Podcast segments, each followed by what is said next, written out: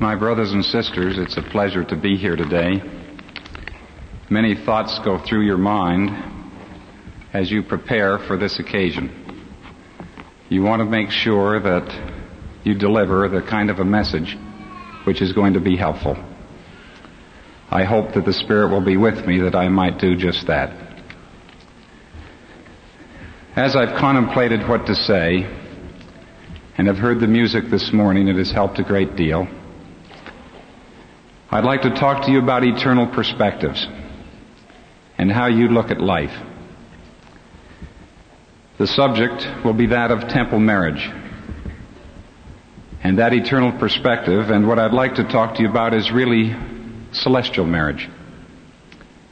Temple marriage describes the place where you go to have that marriage performed. Celestial marriage is the importance of the laws you're taught to live. So the title this morning is Celestial Marriage, a Little Heaven on Earth. Properly lived after one has taken their vows of celestial marriage, and if they live the laws as they are intended, we will, with another individual and with our family, be able to have a little heaven on earth. We are practicing, when we live the law of celestial marriage, the laws which will be in heaven. We are practicing how to live with God the Father and His Son, and with our families in their presence. That to me is the message to the world of the Church of Jesus Christ of Latter-day Saints. An eternal marriage requires, after the vows are taken, the worthiness of continuing consecrated life of happiness and exaltation, which President Kimball has talked to you about. I'd like to reinforce the principle of celestial marriage and the gospel message which it gives to us. To start that, I'd like to start off with a story from Alice in Wonderland. Alice approached the Cheshire Cat and when she did, this is the conversation that occurred. Alice asked, would you please tell me which way I ought to go from here? And the Cheshire Cat replied, that depends a great deal on where you want to go. And Alice said, I admit I don't much care where. The Cheshire Cat then said, then it doesn't really matter much which way you go, does it? Upon which Alice said, just so I get somewhere. And then the Cheshire Cat gave the answer, which I'd like to answer today. Oh, you're sure to get there if you keep walking long enough. What is the message then? How many of us are going through life today asking ourselves, if we keep going long enough, we're going to get somewhere, but not defining exactly where that place is we want to be. Somewhere is not good enough. In Alma, he stated, Oh, remember my son and learn wisdom in thy youth. Yea, learn in thy youth to keep the commandments of God. That says it all. He also said to all three of his sons when he was talking to them and convincing them to go on a mission, that if they, commi- if they kept the commandments of the Lord, they'd be happy and if they did not, that they would be thrust out from his presence. All of us, if we are planning on a temple marriage then, must know where we're going. I'd like to talk to you briefly about the recommend, which you will have. Before you enter the temple, you will receive what is called a recommend. And in that interview with your bishop and stake president, it is a searching interview.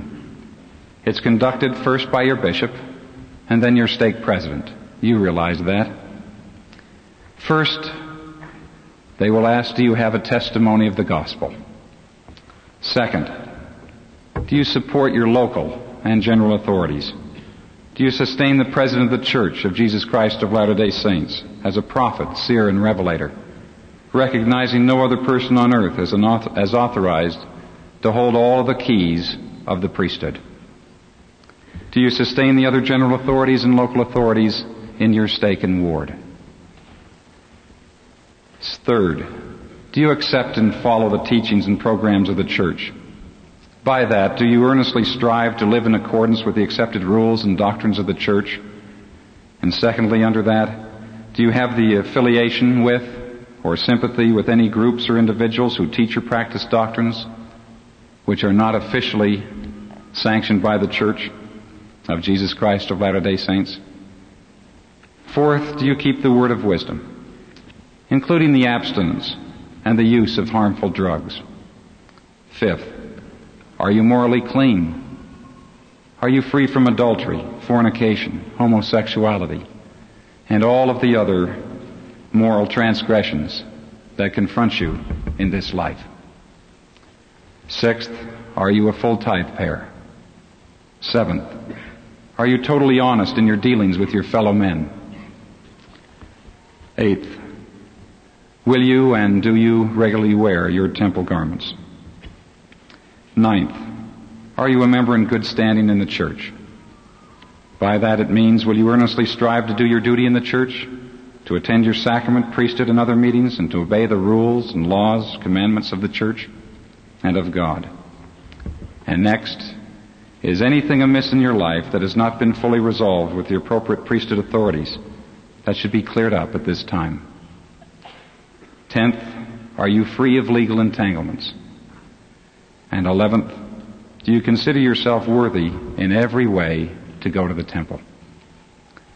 Now the importance of thinking of this recommend is, is that when we begin to talk in a few moments about how do you choose that companion that you're going to go with, to choose to live with for time and all eternity, the question then will be, are you sure that they are able to live within the confines of this recommend? After the recommend, you will go to the temple and you will have an endowment. Before a person can be married or sealed as husband and wife in the temple, he or she receives the ordinances of the endowment. What is the temple endowment? In the discourses of Brigham Young, he states it very briefly as this. He said, let me give you a definition in brief. Your endowment is to receive all those ordinances in the house of the Lord which are necessary for you after you have departed this life to enable you to walk back to the presence of the Father, passing the angels who stand as sentinels, being enabled to give them the key words, the signs and tokens pertaining to the holy priesthood, and gain your exter- external exaltation in spite of earth and hell. The endowment, Elder ElRay L. Christiansen has said, is a most important and significant blessing. And the Lord desires His worthy children to receive it. You should all look forward to the day when you will reach and receive your own endowments.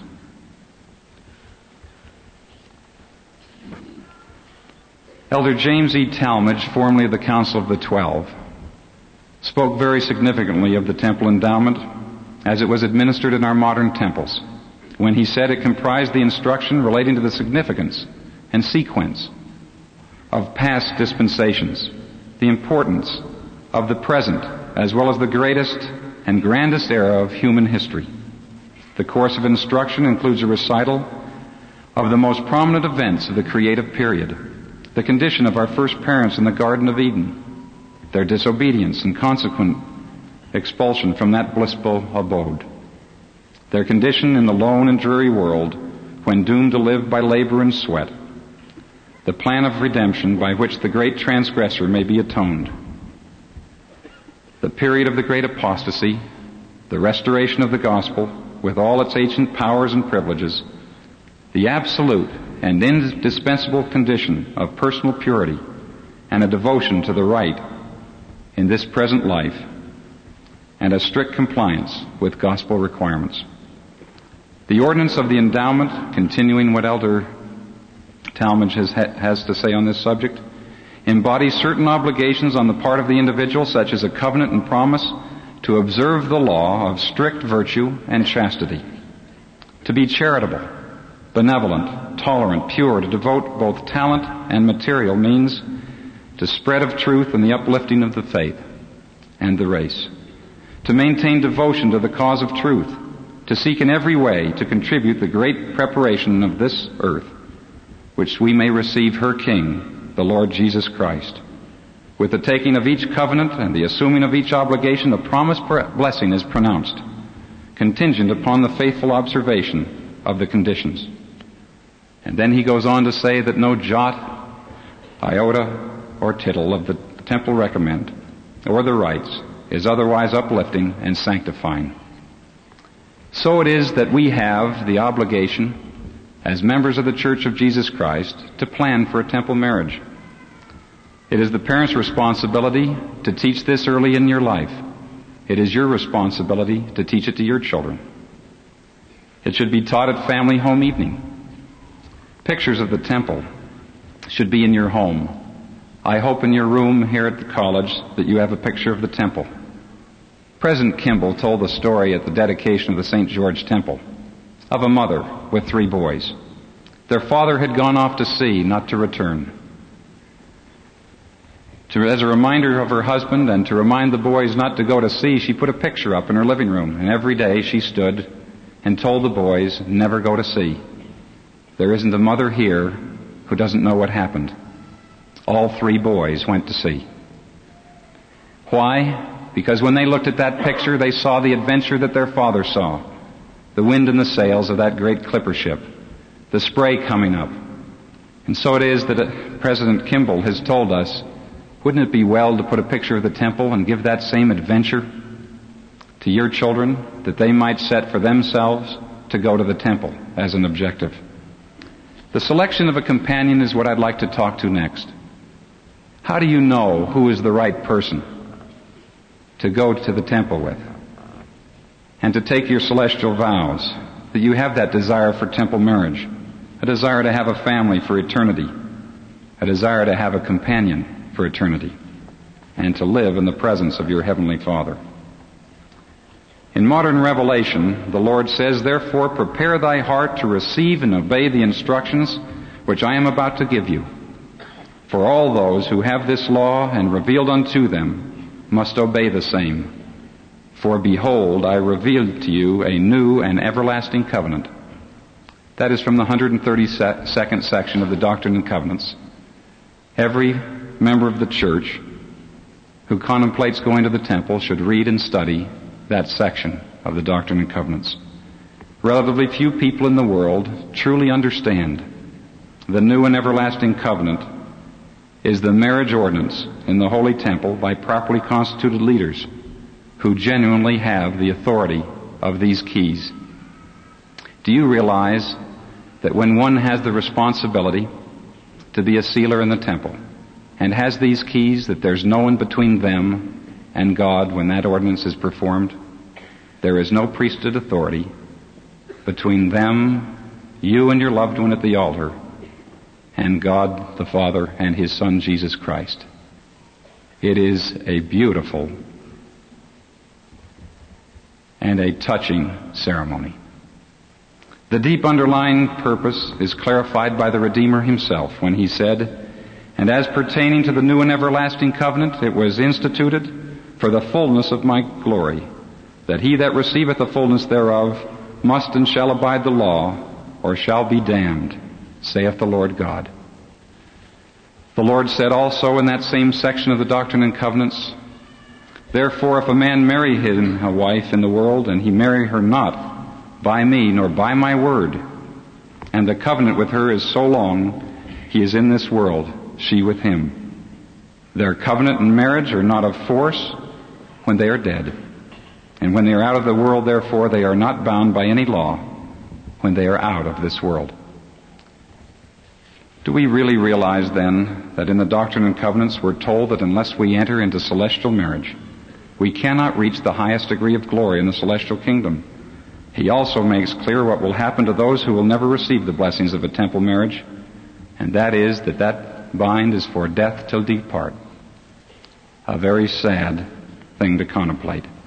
The aim of the gospel and the purpose of temple marriage are not only to keep us together, but also to make us eligible for our Heavenly Father's highest reward, exaltation in celestial kingdom, of increase in that kingdom, and of being together with our family.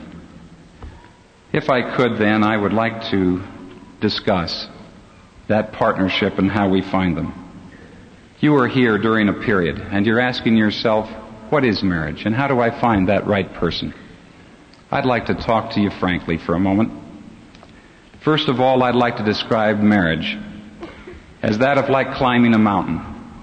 And what you will do, you will tie yourself to a companion and you'll start up the mountain of life.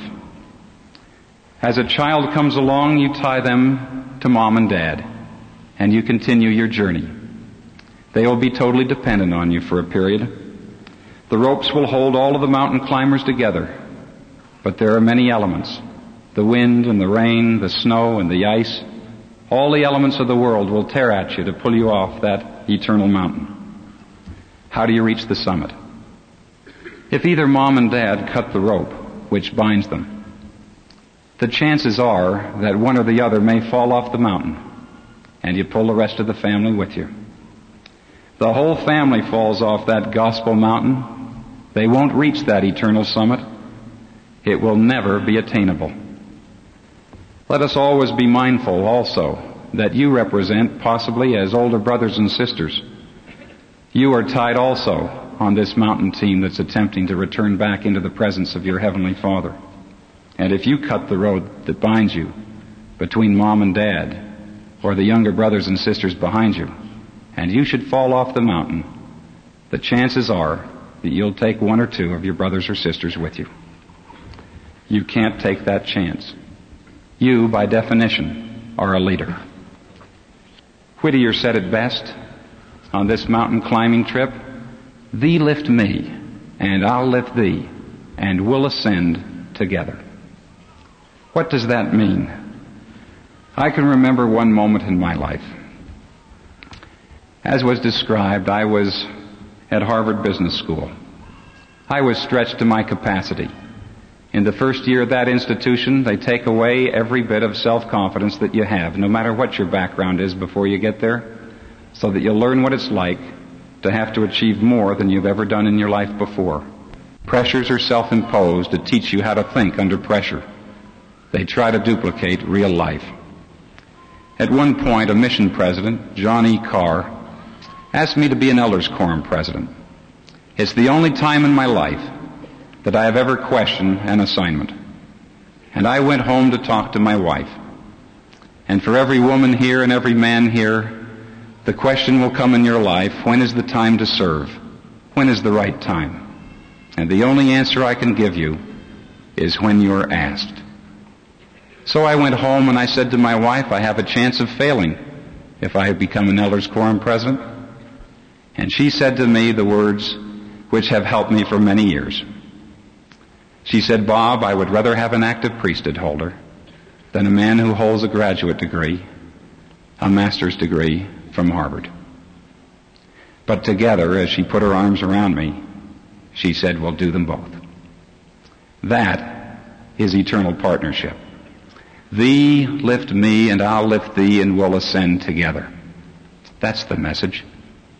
You do it one on the other. A marriage partnership is not a crutch. You do not marry somebody who you think is a little higher than the angels and then lean on them and slow them down. You develop yourself and your own gifts and talents. As she develops hers, you develop yours. And then you grow together. She has never stood in my way. The record you heard today would have been impossible. Had we not sat down before we were married, and I said to her, you know, Mary, I would like to be the president of a corporation. And to do it, I'm going to have to be a managing director or president domestically and international. Do you want to go on that trip with me? And she said yes. Ten years after we were married, I was asked to go to England. And there she was with me. And then to Germany and then to Spain. She became international, bicultural, bilingual, trilingual. Because she'd made her mind up that we'd go together. You must sit down and talk over with one another what you need for that self-reliance. Remember, if you would, to treat each other in kindness, to respect each other for who you are and what you want to be. I'd like to tell you the story of a woman that I had some years ago as a bishop. A couple was there having a marriage problem. As they spoke with me, she began to tear down her husband in all those key areas that a man has to have some respect for himself. She talked of his inadequacy as a father, his inadequacies in their marital relations, his inadequacy as a provider, inadequacy socially for what she had expected. I asked her, why do you do this to a man who you should love and sustain? And she said, oh, it's much better to argue with someone you love because you know where you can hurt them the most. And she meant it. Now let's think about that for a minute. Can you really hurt a stranger? Who are the people you can hurt the most? Is it your roommate? Is it your companion? Is it your mom and dad? Is it your brother or sister? Isn't it true in life that while you're at this institution, you should learn how to strengthen your brethren and those that are around you and not tear them down?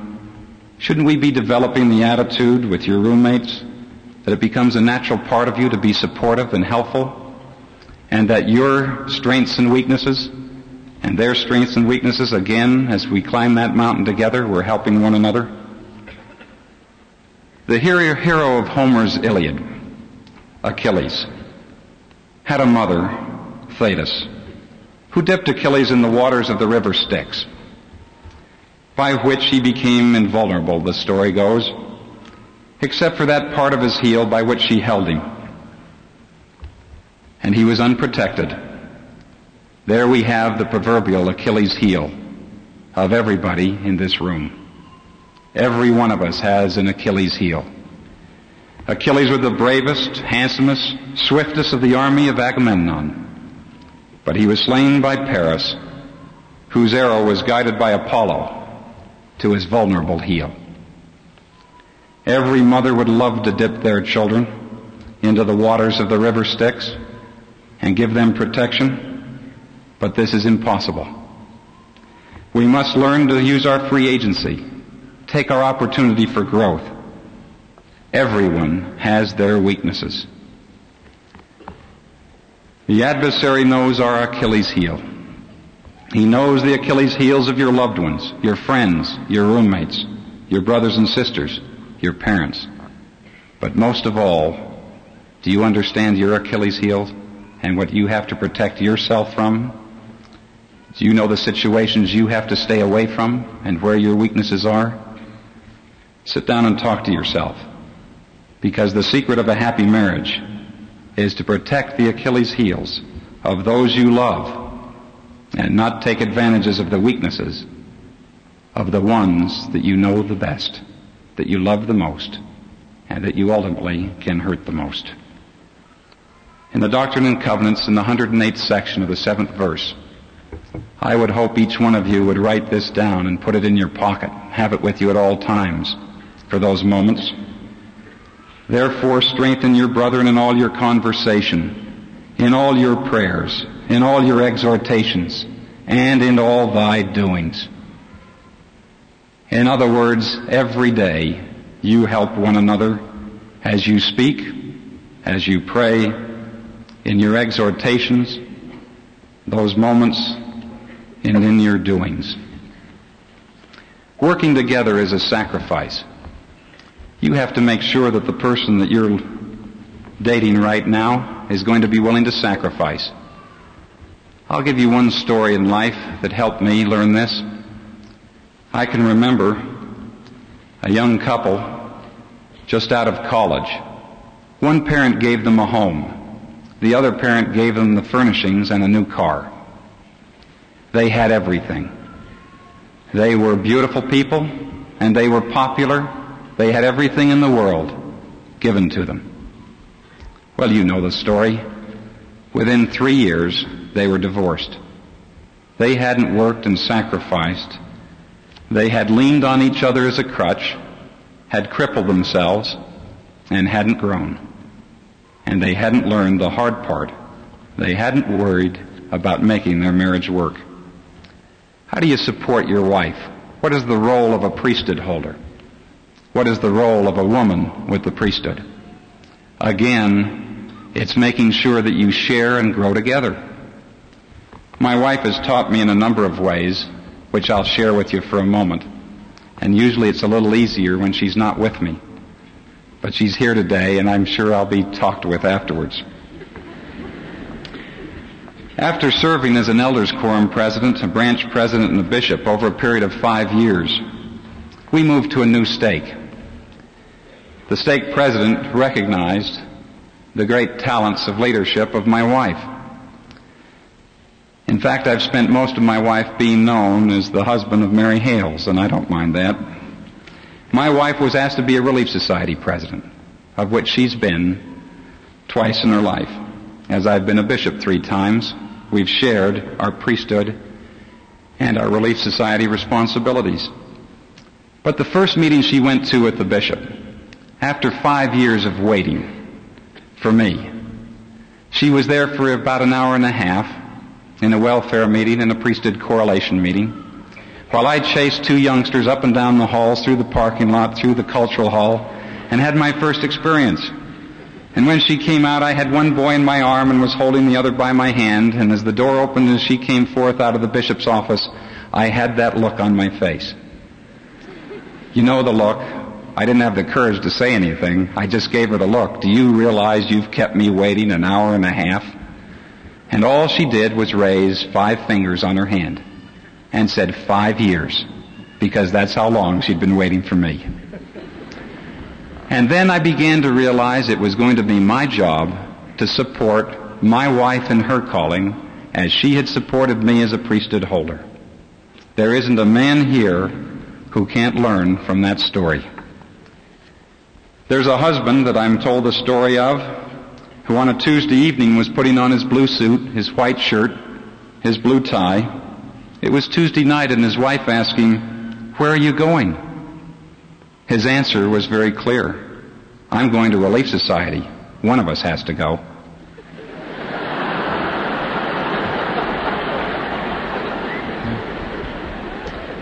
There isn't a Relief Society president in the world that that won't warm their heart. At the University of Utah, on an evening seminar, I was speaking to the MBAs and the senior business students. I noticed a young man with a baby sitting alone near the front of the hall. Afterwards, he came up and spoke to me. He had a few questions about his career, still holding the baby. I said, where is your wife? He said, well, when we were married, I promised her that she'd have the opportunity of attending a relief society. Tonight is Relief Society, and I have our son at this seminar. There are great moments you will have with your family, and every woman here should understand the importance of Relief Society in her marriage, and every priesthood holder should understand it. I travel to stakes now. About one out of five women, on average, are going to Relief Society. Sisters, start your habit of going to Relief Society at Brigham Young University. And brethren, you start your habit of supporting them in this activity. It is one of the most important chances they'll have for continuing education, of feeling the self-worth, of being able to share testimonies in a testimony meeting. There will be times when your wives will say to themselves they won't be able to get through another day. There'll be two or three children around the house. They'll be speaking on a level of a two or three or five year old level. And at some point they want to get out and have some cultural refinement. And they want to have some growth. So it is that the testimony meeting helps our wives to share with each other. It also helps those of you who will be alone, who may not have a partner. You should go to Relief Society for the association. It will help every woman in the church to grow. There is a need to have experiences. You will go to Relief Society when someone bears their testimony someday that will make you feel as though life is worth it. There are two major reasons why women don't go to Relief Society. First, women do not know how important it is to them individually for their growth. And in this category, they don't know how important it is for their families and for their companionship with their husband. The second category of which falls in is that the priesthood does not support them and does not know why it is important for them. May I just give one last suggestion? When mother's gone, or your companion, or you're all alone and she's gone to Relief Society, you'll have some of the best of those memory moments with your children. Some of those moments that you will have alone. Also, that's the time maybe to do a few dishes and to maybe clean up the house a little bit so that when she comes home, she doesn't feel as though she has the weight of the world on her when she returns. Most men feel that the physical part of their relationship and marriage is the most important part. I want to tell each and every one of you, very personally, that to clean a few dishes, vacuum a room, and have all of the kids in bed when mom comes home has got to be one of the most rewarding experiences your wife will ever have in marriage. And it's a much better way sometimes of expressing, better than any other way at times, of saying, I love you. You also have to say, as we travel and as we have this relationship, what are the anticipated problems? If you don't follow the counsel which we've talked of today and have a relationship, what can you expect if you disregard the counsel of the brethren, the presence of the church, and those that will counsel you on a temple marriage? Measure the spiritual level of your future companions. First, if they're a member, are they active and fully committed? Are they active and passive? Are they antagonistic? Second, if they're non-members, are they receptive to the gospel and its teachings? Are they non-committal? Or are they antagonistic? I'd like to spend just a moment from 20 years of priesthood work to talk to you on this. If you marry an active member in the temple and you marry for time and all eternity in the new and everlasting covenant, will you have problems? Yes. Will you be able to solve them? Yes. Will your chance to be better to solve the problems and strengthen your testimony? Yes. My brothers and sisters, if you marry somebody who is antagonistic to the church or passive, I merely want to say one thing to you. You are placing yourself in a position where you will find someday you will have to choose between that individual and the Church of Jesus Christ of Latter-day Saints. That is a very heavy responsibility. In closing, I would like to give you my testimony. Oh, how I realize the importance of setting your course to know where you're going. I ask the Lord's blessings to be with you, that you will not lean on one another as a crutch, but you'll both stand strong Thee lift me, and I'll lift thee, and we'll ascend together. Strengthen your brethren. And as you pray each night and as you deal with your associations, please date extensively. Please know the kind of person you want to be with. Please make sure that you help those who you come in contact with, that you might point them in this direction. I would like to make sure that none of you set an artificial goal for those who you're going to marry. If you say, I'll go with you or marry you if you go on a mission, if you'll marry in the temple, and that isn't what they feel inside, 15 or 20 years from now, you may have a tragic circumstance. Make sure that you help them before you get married, and that's what they really want to be inside. And you can do that by seeing if they go to their meetings and have a testimony, and if you can talk to them about eternal goals. I ask the Lord's blessings to be with you. I know that God lives and that Jesus is the Christ. I bear testimony to you that those moments in my life when I've been unhappy, depressed, or sad are when I've deviated even in the minor degree from the teachings of the Lord. That you might have this happiness and find the joy of a celestial marriage with a little heaven on earth is my prayer in the name of Jesus Christ. Amen.